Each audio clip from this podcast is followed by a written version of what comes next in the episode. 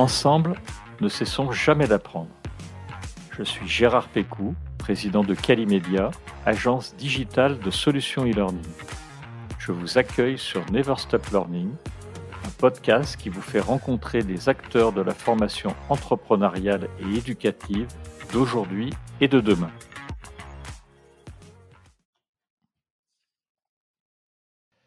Bienvenue à nos auditeurs que je tiens particulièrement à remercier aujourd'hui puisque vous êtes de plus en plus nombreux à écouter Never Stop Learning. Vos retours nous font énormément plaisir et nous sommes vraiment ravis de vivre cette aventure grâce à vous.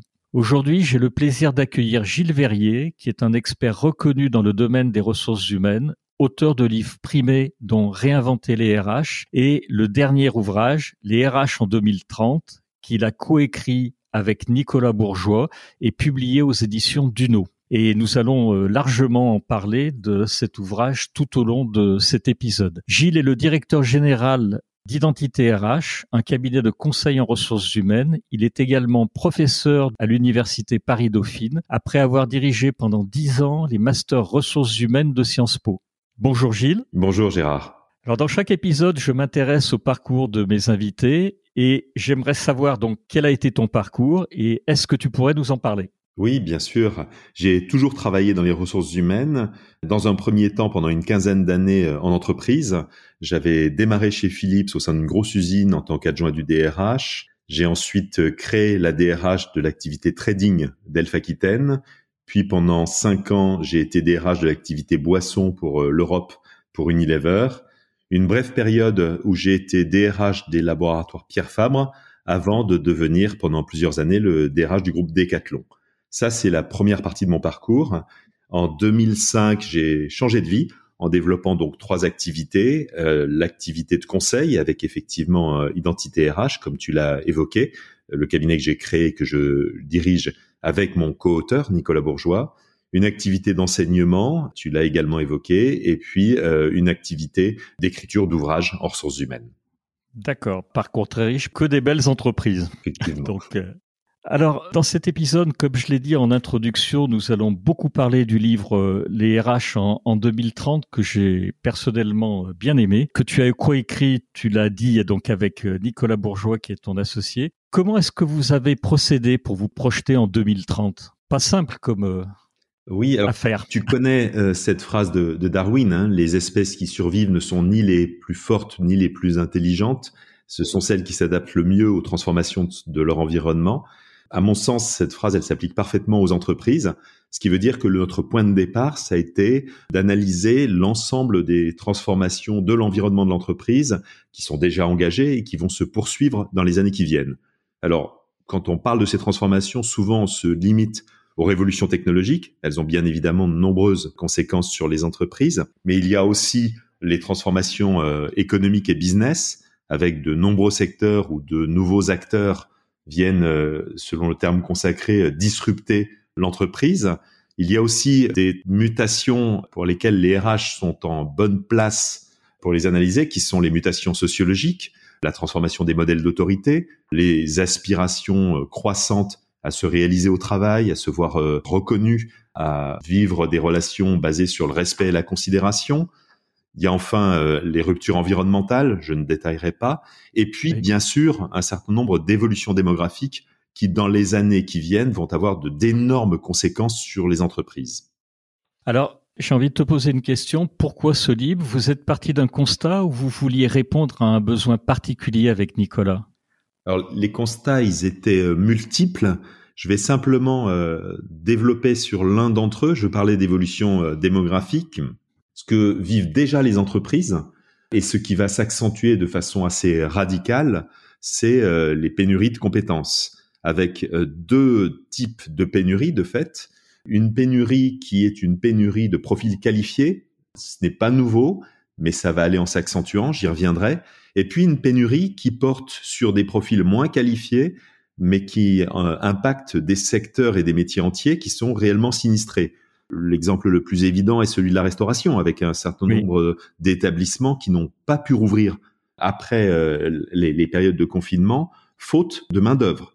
J'accompagne un groupe comme Intermarché. Intermarché, tout comme ses concurrents, a d'énormes problèmes pour recruter dans les métiers de bouche, les métiers de boucher, les métiers de boulanger, mais aussi désormais sur les employés de libre-service, les, les hôtes et hôtesses de caisse. Ça, c'est les profils peu qualifiés, ou en tout cas les métiers dans lesquels il y a des pénuries massives.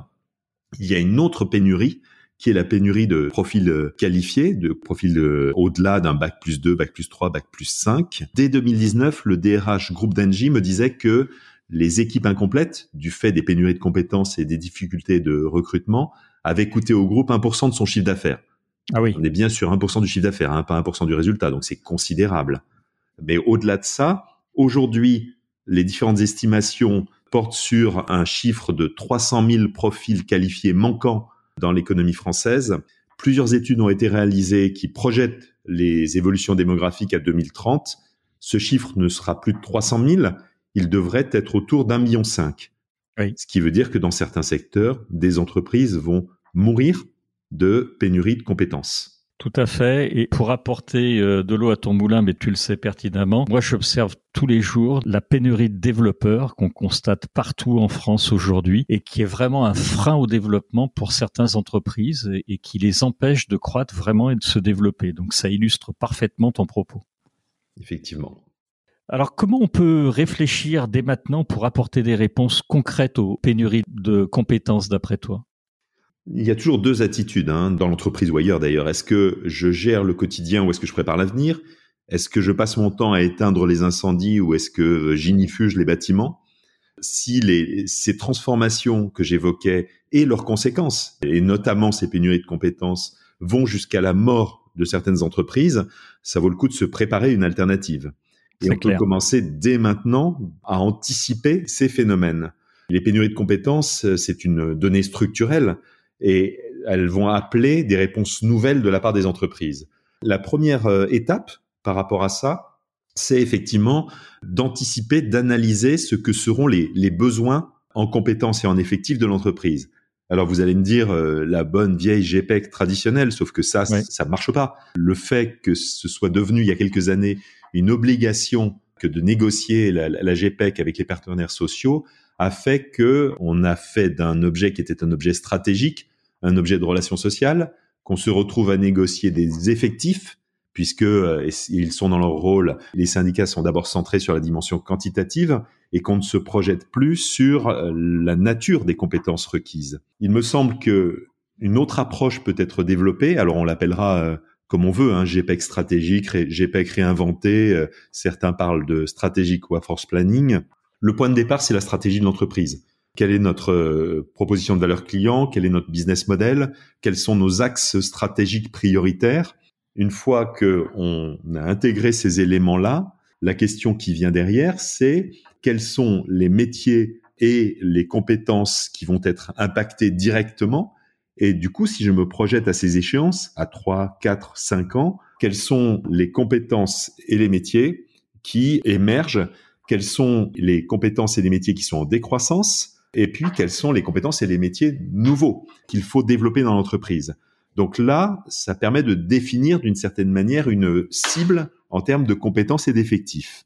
Une fois qu'on a fait ça, il y a une seconde étape qui est peut-être plus classique, qui est de projeter la structure de compétences et d'effectifs de l'entreprise pour anticiper ce qu'elle deviendra sans action de la part de l'entreprise de mesurer les écarts entre la cible qui avait été définie et puis euh, la réalité projetée, et à partir de là, de décider de plan d'action. De plan d'action en termes de recrutement, en termes de formation, de développement des compétences en interne, en termes de repositionnement des collaborateurs.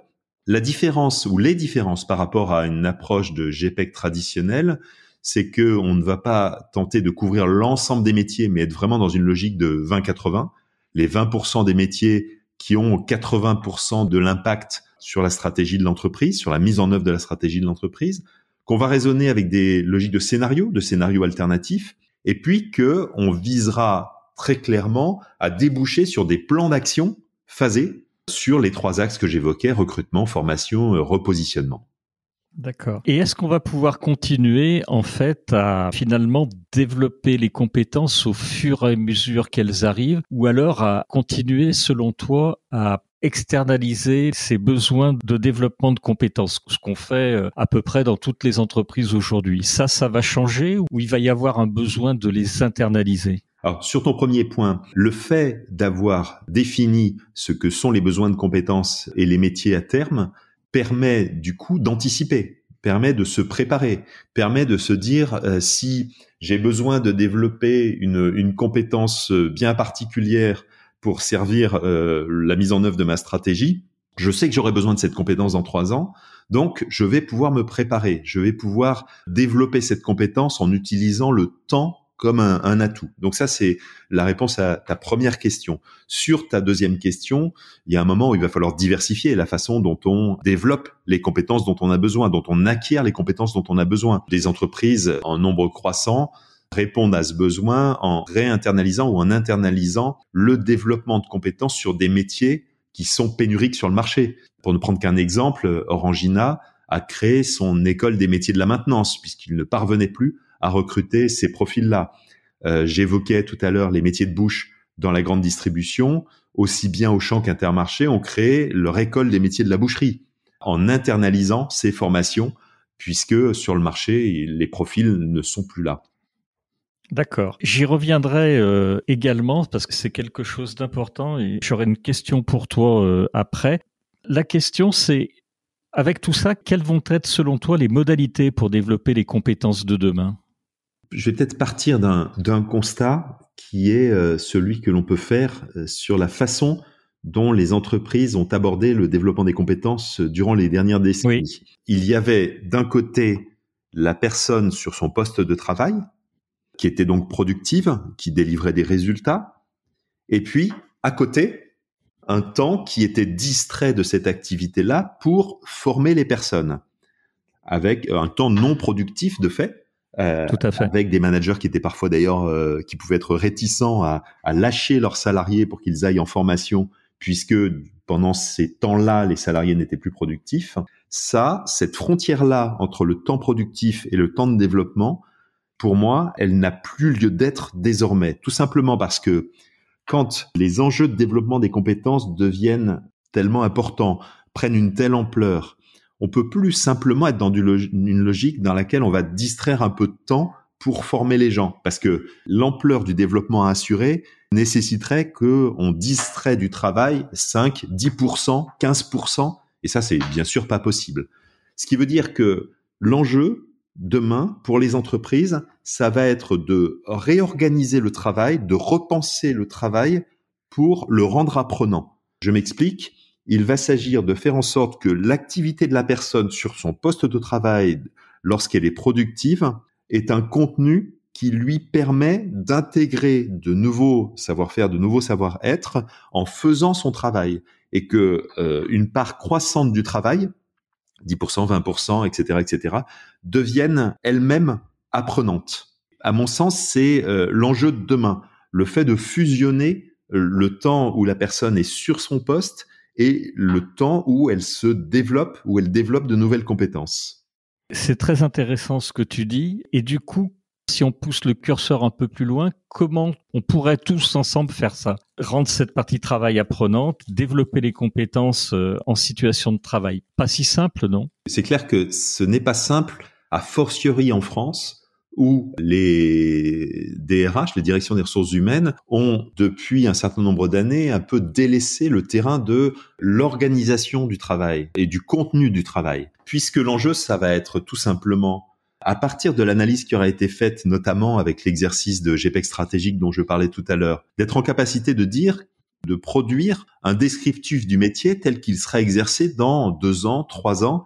Et quand je dis un descriptif, c'est pas juste la description de fonction, hein, mais très concrètement, le contenu du travail dans trois ans, qu'est-ce qu'il est? Qu'est-ce qu'il devient? Comment je le, j'arrive à le détailler? À partir de là, je sais ce qu'est le contenu du travail aujourd'hui et je vais progressivement, dans l'activité de la personne, intégrer des bouts du travail de demain. Alors dit comme ça, ça paraît, je sais pas, un peu simple ou euh, c'est beaucoup plus compliqué bien sûr, mais je vais prendre un exemple.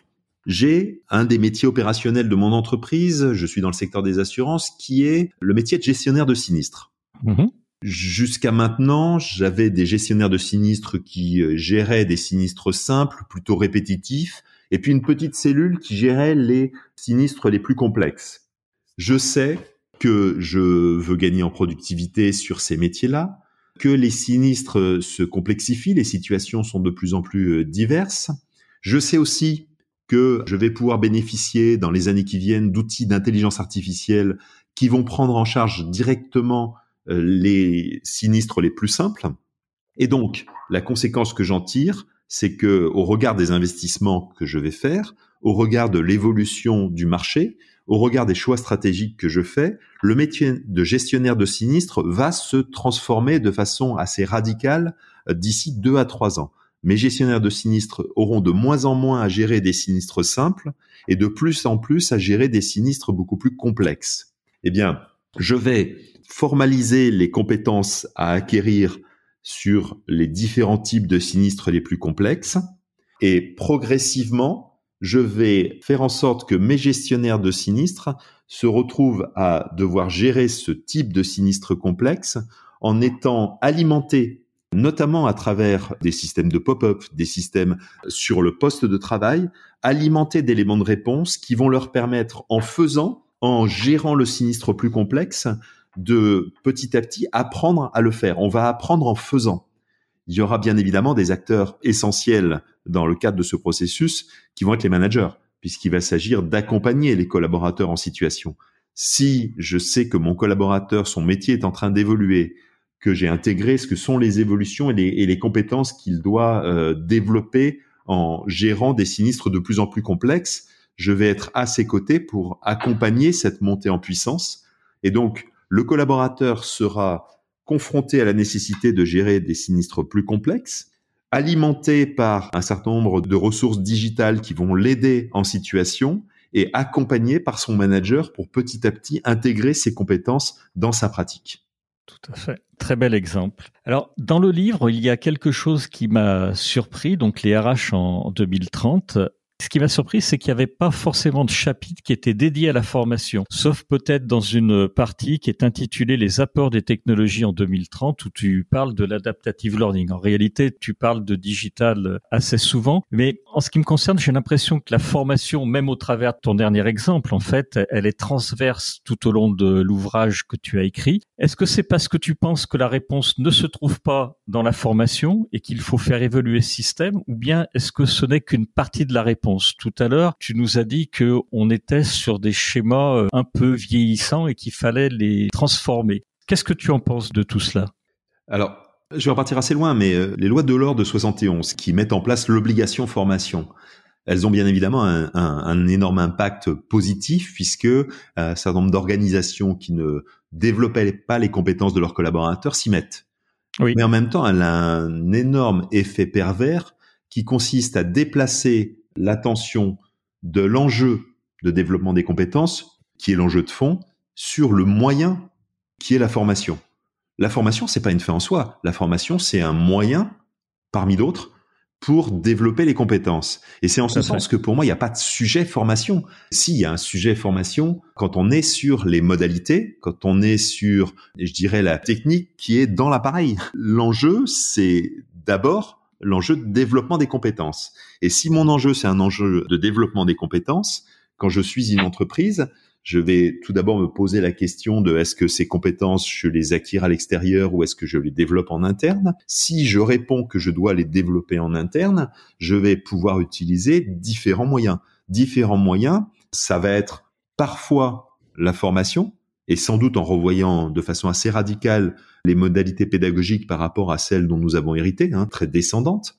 Mais ça sera surtout et d'abord ce que j'évoquais sur le fait de rendre le travail apprenant. Ça va être surtout et d'abord ce qui va se jouer dans le quotidien du collaborateur. Et c'est en ce sens que pour moi, la formation, de plus en plus, va être ramenée à son rôle réel, qui est un moyen parmi d'autres, et sans doute un moyen de moins en moins pertinent au regard du rythme attendu en matière de développement des compétences. D'accord. Pour toi, elle reste aujourd'hui conçue un petit peu sur des bases euh, finalement qui sont très scolaires. Alors, j'ai envie de te dire, les biais, il y en a deux. Le premier, c'est celui effectivement de considérer systématiquement que le développement des compétences passe par la formation. Combien de managers considèrent que ce n'est pas de leur responsabilité que de garantir le développement des compétences de leurs collaborateurs? Et considèrent que c'est à la DRH, c'est au service formation de s'en occuper, mais que eux n'ont pas de responsabilité par rapport à ça. Moi, je suis désolé, mais euh, quand l'entreprise confie euh, un capital humain à un manager, la responsabilité du manager, c'est de faire fructifier ce capital et donc de faire en sorte que euh, voilà les, les compétences du collaborateur soient développées. Et puis le second biais, c'est celui que j'évoquais, qui est effectivement de ne considérer que la seule modalité de formation hors du poste de travail même la législation a déjà évolué à travers tout ce qui est la formation en, situation de travail. Mais là, il s'agit presque d'aller plus loin puisque c'est plus seulement de la formation en situation de travail, c'est réellement une euh, révision du contenu du travail. Il y a peu d'entreprises hein, dans lesquelles les fonctions organisation du travail et formation sont euh, directement associées. C'est le cas chez Danone, c'est le cas chez Kiabish, c'est le cas chez dans une entreprise que je connais bien qui est Decathlon. Decathlon, où depuis 20 ans, le contenu des métiers et des actions de développement des compétences est conçu par les mêmes équipes d'organisateurs formateurs qui travaillent dans un magasin qui est un magasin laboratoire de la DRH. C'est-à-dire c'est un magasin qui a la même obligation de chiffre d'affaires de résultats que les autres. Simplement, il est au sein de la DRH et les équipes qui travaillent sur les contenus des métiers et des formations sont au contact non seulement des collaborateurs, mais aussi des clients. Ça, c'est la signature un peu du groupe Muliez parce que je crois que Auchan le fait aussi, donc toi qui citais Auchan tout à l'heure. L'initiative a été prise au départ par Decathlon, c'est en 2002-2003, et puis derrière, ça a été euh, adopté dans d'autres euh, entités du groupe. D'accord. La réponse à tout cela, ça réside dans l'accès à l'information, le contenu du travail, la révolution digitale. Tu citais l'intelligence artificielle tout à l'heure. La techno va nous aider à passer ce cap-là? Pour moi, la technologie, elle n'est jamais à l'origine d'une transformation. C'est un outil. Elle est plutôt ce qui va la rendre possible. Euh, voilà, il y a une transformation de fond qu'appelle l'évolution de notre société et la technologie à un moment donné ouvre un nouveau champ du possible. Et pour ce qui relève du développement des compétences, la même logique s'applique à mon sens. Le fait de pouvoir disposer sur le poste de travail de ressources qui sont mobilisés automatiquement, facilement par le collaborateur pour pouvoir apporter une réponse à la situation qu'il rencontre, bien évidemment, ça facilite le fait que le travail lui-même devienne apprenant. D'accord. Alors, tu mets un sacré coup de jeune finalement dans toute notre manière de penser et c'est vraiment l'une des raisons pour lesquelles je t'ai invité. Est-ce que tu penses quand même qu'il y a du bon à garder dans ce qui existe déjà ou alors euh, il faut vraiment changer de paradigme? Difficile comme question. Oui, oui, oui, oui, oui, Ce dont je suis sûr, mais les entreprises ont déjà bien évidemment bien avancé sur ce sujet-là, c'est que le modèle de la formation descendante avec un sachant qui euh, délivre son savoir et des collaborateurs qui euh, absorbent ce savoir pour transformer leur pratique, ce modèle-là, il est mort. Ça, c'est fini. Ça, oui, ça, c'est complètement fini. Enfin, complètement d'accord. Je dis pas que c'est complètement fini dans toutes les entreprises, mais que ce modèle-là, il, il, vivra pas très longtemps. fait euh, la preuve de sa non-pertinence. Mm. Ça ne marche pas, ça ne fonctionne pas. Donc ça, pour moi, c'est complètement mort. Et les entreprises dans lesquelles ce modèle a encore des survivances, ben, elles perdent du temps, de l'argent sur ces sujets-là. Donc ça, c'est une première chose. La deuxième chose, c'est que ce qui doit maintenant être développé en arrière-plan, c'est ce que certains appellent la culture de l'apprenance.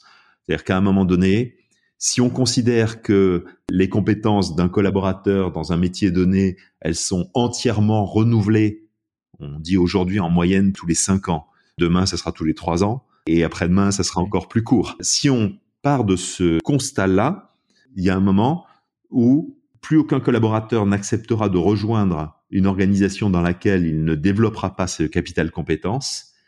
Et à contrario, il y aura un véritable enjeu à ce que tout se mette en place pour que le collaborateur ait la main sur le développement de ses compétences. C'est-à-dire qu'il en soit bien évidemment le premier responsable, mais une fois qu'on a dit ça, c'est pas suffisant. Encore faut-il que l'entreprise mette en place ce qui lui permet d'être le premier acteur dire euh, vous êtes le premier acteur de votre développement si à côté il n'y a pas ces moyens et toute la facilitation qui va avec, ça marche pas.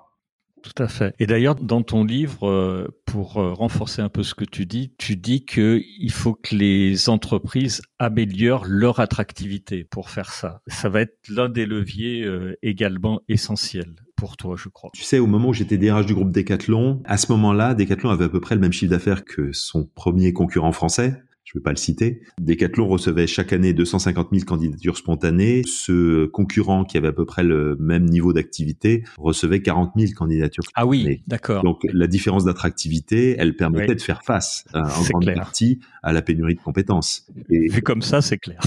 et, demain, la situation sera la même entre euh, les différents acteurs sur un même marché. Après, tout dépend comment tu abordes le sujet d'attractivité. À mon sens, si tu prends le, la notion de marque employeur, elle est arrivée en France et après avoir traversé l'Atlantique à la fin des années 90, sauf que nos amis américains, ils n'ont pas une notion, euh, celle de marque employeur, ils en ont deux. Ils ont effectivement l'employer branding, toute la communication recrutement telle que nous, euh, on conçoit la marque employeur, mais ils ont aussi la notion d'employee value proposition, c'est-à-dire euh, non pas la communication pour attirer, mais le produit qui est dans le paquet cadeau. C'est-à-dire très concrètement, en quoi je suis un employeur différenciant par rapport aux autres acteurs du secteur. Et là, c'est pas une question de communication, c'est une question de réalité vécue par les collaborateurs. D'autant que via les réseaux sociaux, de plus en plus, le candidat que vous voyez arriver, il a une vision assez réaliste de ce qu'est euh, la réalité de votre entreprise en tant qu'employeur. Moi, mes étudiants de Dauphine, quand ils vont à un entretien pour un stage ou euh, en fin d'études pour un CDI, ils ont déjà échangé avec 5, 10 personnes qui travaillent dans l'entreprise via leurs contacts sur les réseaux sociaux. Ouais, c'est vrai. On parlait tout à l'heure de l'internalisation du développement des compétences et on imagine bien, et surtout après ce que tu as dit sur euh, dans des groupes comme Kiabi, euh, Decathlon, euh, Auchan, Intermarché, Orangina, que ces groupes-là vont être capables de dédier des pôles en fait et de travailler comme tu l'as évoqué. Par contre, c'est des grands acteurs, mais au niveau des PME, comment euh, elles vont faire elles? Alors, il y a clairement une difficulté et un enjeu de moyens, mais en même temps, elles ont un facteur facilitant, euh, les PME. Euh, L'agilité. alors oui, alors elles ont deux facteurs facilitants. Merci Gérard, tu enrichis la réponse. L'agilité et puis le fait que les dirigeants de ces structures, par définition, sont en proximité de l'ensemble des acteurs, ont eux en tête et sont porteurs des transformations qu'ils anticipent à travers euh, la stratégie de leur entreprise. Et donc, euh, ils y voient assez clair sur ce que doivent être les compétences à développer. Tu vois, c'est assez facile. Oui, tout à fait. Euh, quand tu as conçu toi-même la stratégie, que tu as défini ce qu'étaient les axes de développement privilégiés, de te dire, à partir du moment, je vais prendre un exemple simpliste, où je considère que le développement d'entreprise, il passera par l'internationalisation et en premier lieu par le fait d'investir dans les trois ans le marché allemand à partir de là se dire ben, je dois développer un certain nombre de compétences euh, autour du marché allemand. Ben, ça par définition j'en suis naturellement porteur. J'ai pas besoin de mener une analyse avec euh, différents outils pour en être moi-même porteur. Et donc les besoins de compétences ils les connaissent. Et donc ça ça facilite les choses. Après la façon de les développer ces compétences j'ai envie de dire ce que j'évoquais sur le fait que le travail devienne apprenant ça renvoie sans doute, quand on est sur une grande organisation, à des techniques, des approches, des outils. Ça renvoie, quand on est sur une structure plus petite, à beaucoup de bon sens. Avec euh, cette préoccupation systématiquement d'être dans de l'anticipation et d'avoir un pas d'avance. D'accord. Alors pour conclure cet épisode, je voulais te poser cette euh, avant-dernière question. Dans ta vision de la future décennie, les RH finalement, elles vont occuper quelle place au sein de l'entreprise? Prédominante? Alors, quand tu fais de la prospective, si tu euh, es puriste, tu travailles sur plusieurs scénarios. Avec cet ouvrage, les RH en 2030, on n'a pas fait de la prospective, on a décrit le scénario que nous avions euh, envie de voir se produire, c'est-à-dire le scénario dans lequel l'entreprise capitalise pleinement sur le levier humain et où on réaligne les intérêts des différents acteurs si on est dans ce scénario-là, et réellement on a écrit cet ouvrage pour aider euh, un certain nombre d'acteurs, notamment des DRH, à le matérialiser, hein, à leur donner des clés pour aller dans ce sens-là, si on est dans ce scénario-là, la fonction RH, elle occupera une place euh, croissante et surtout, C'est moins une, question d'envergure de, la place que elle sera de plus en plus créatrice de valeur.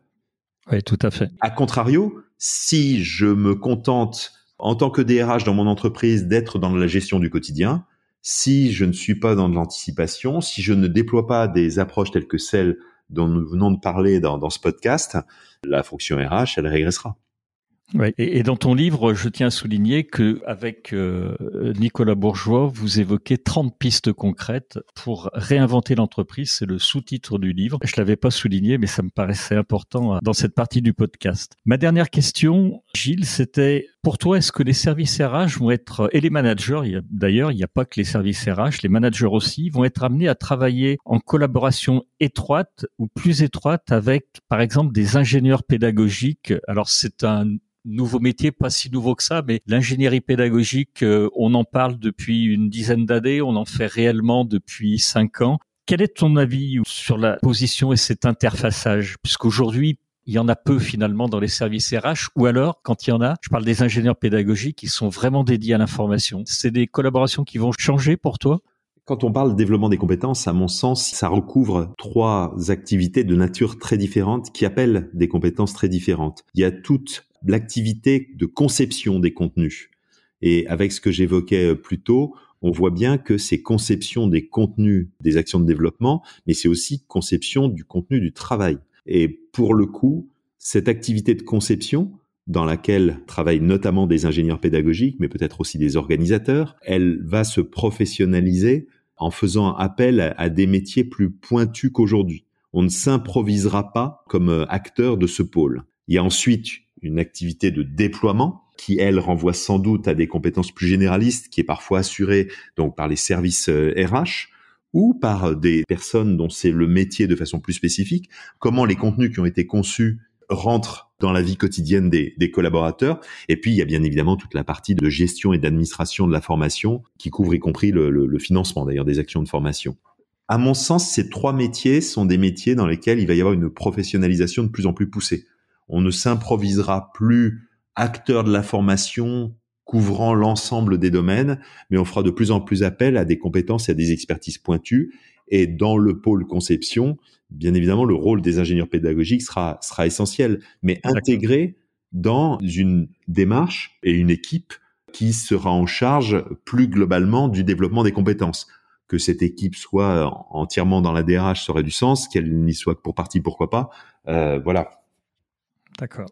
Alors nous sommes euh, arrivés à la, à la fin de cet épisode. Je voulais vraiment te remercier, Gilles, d'avoir accepté notre euh, invitation. Je voulais remercier également nos auditeurs qui sont allés au bout de cet épisode du podcast. Je rappelle le titre de ton livre, qui est coécrit donc euh, avec Nicolas Bourgeois, les RH en 2030, 30 pistes concrètes pour réinventer l'entreprise que l'on peut trouver aux éditions Duno. Et comme d'habitude, je mettrai le lien dans la description de l'épisode et sur les réseaux sociaux. Un très très grand merci Gilles pour ta participation au podcast Never Stop Learning. Merci à toi Gérard. À très bientôt. Au revoir. Au revoir.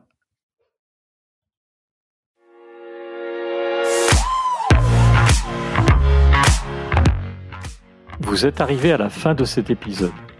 Je vous remercie pour votre écoute attentive.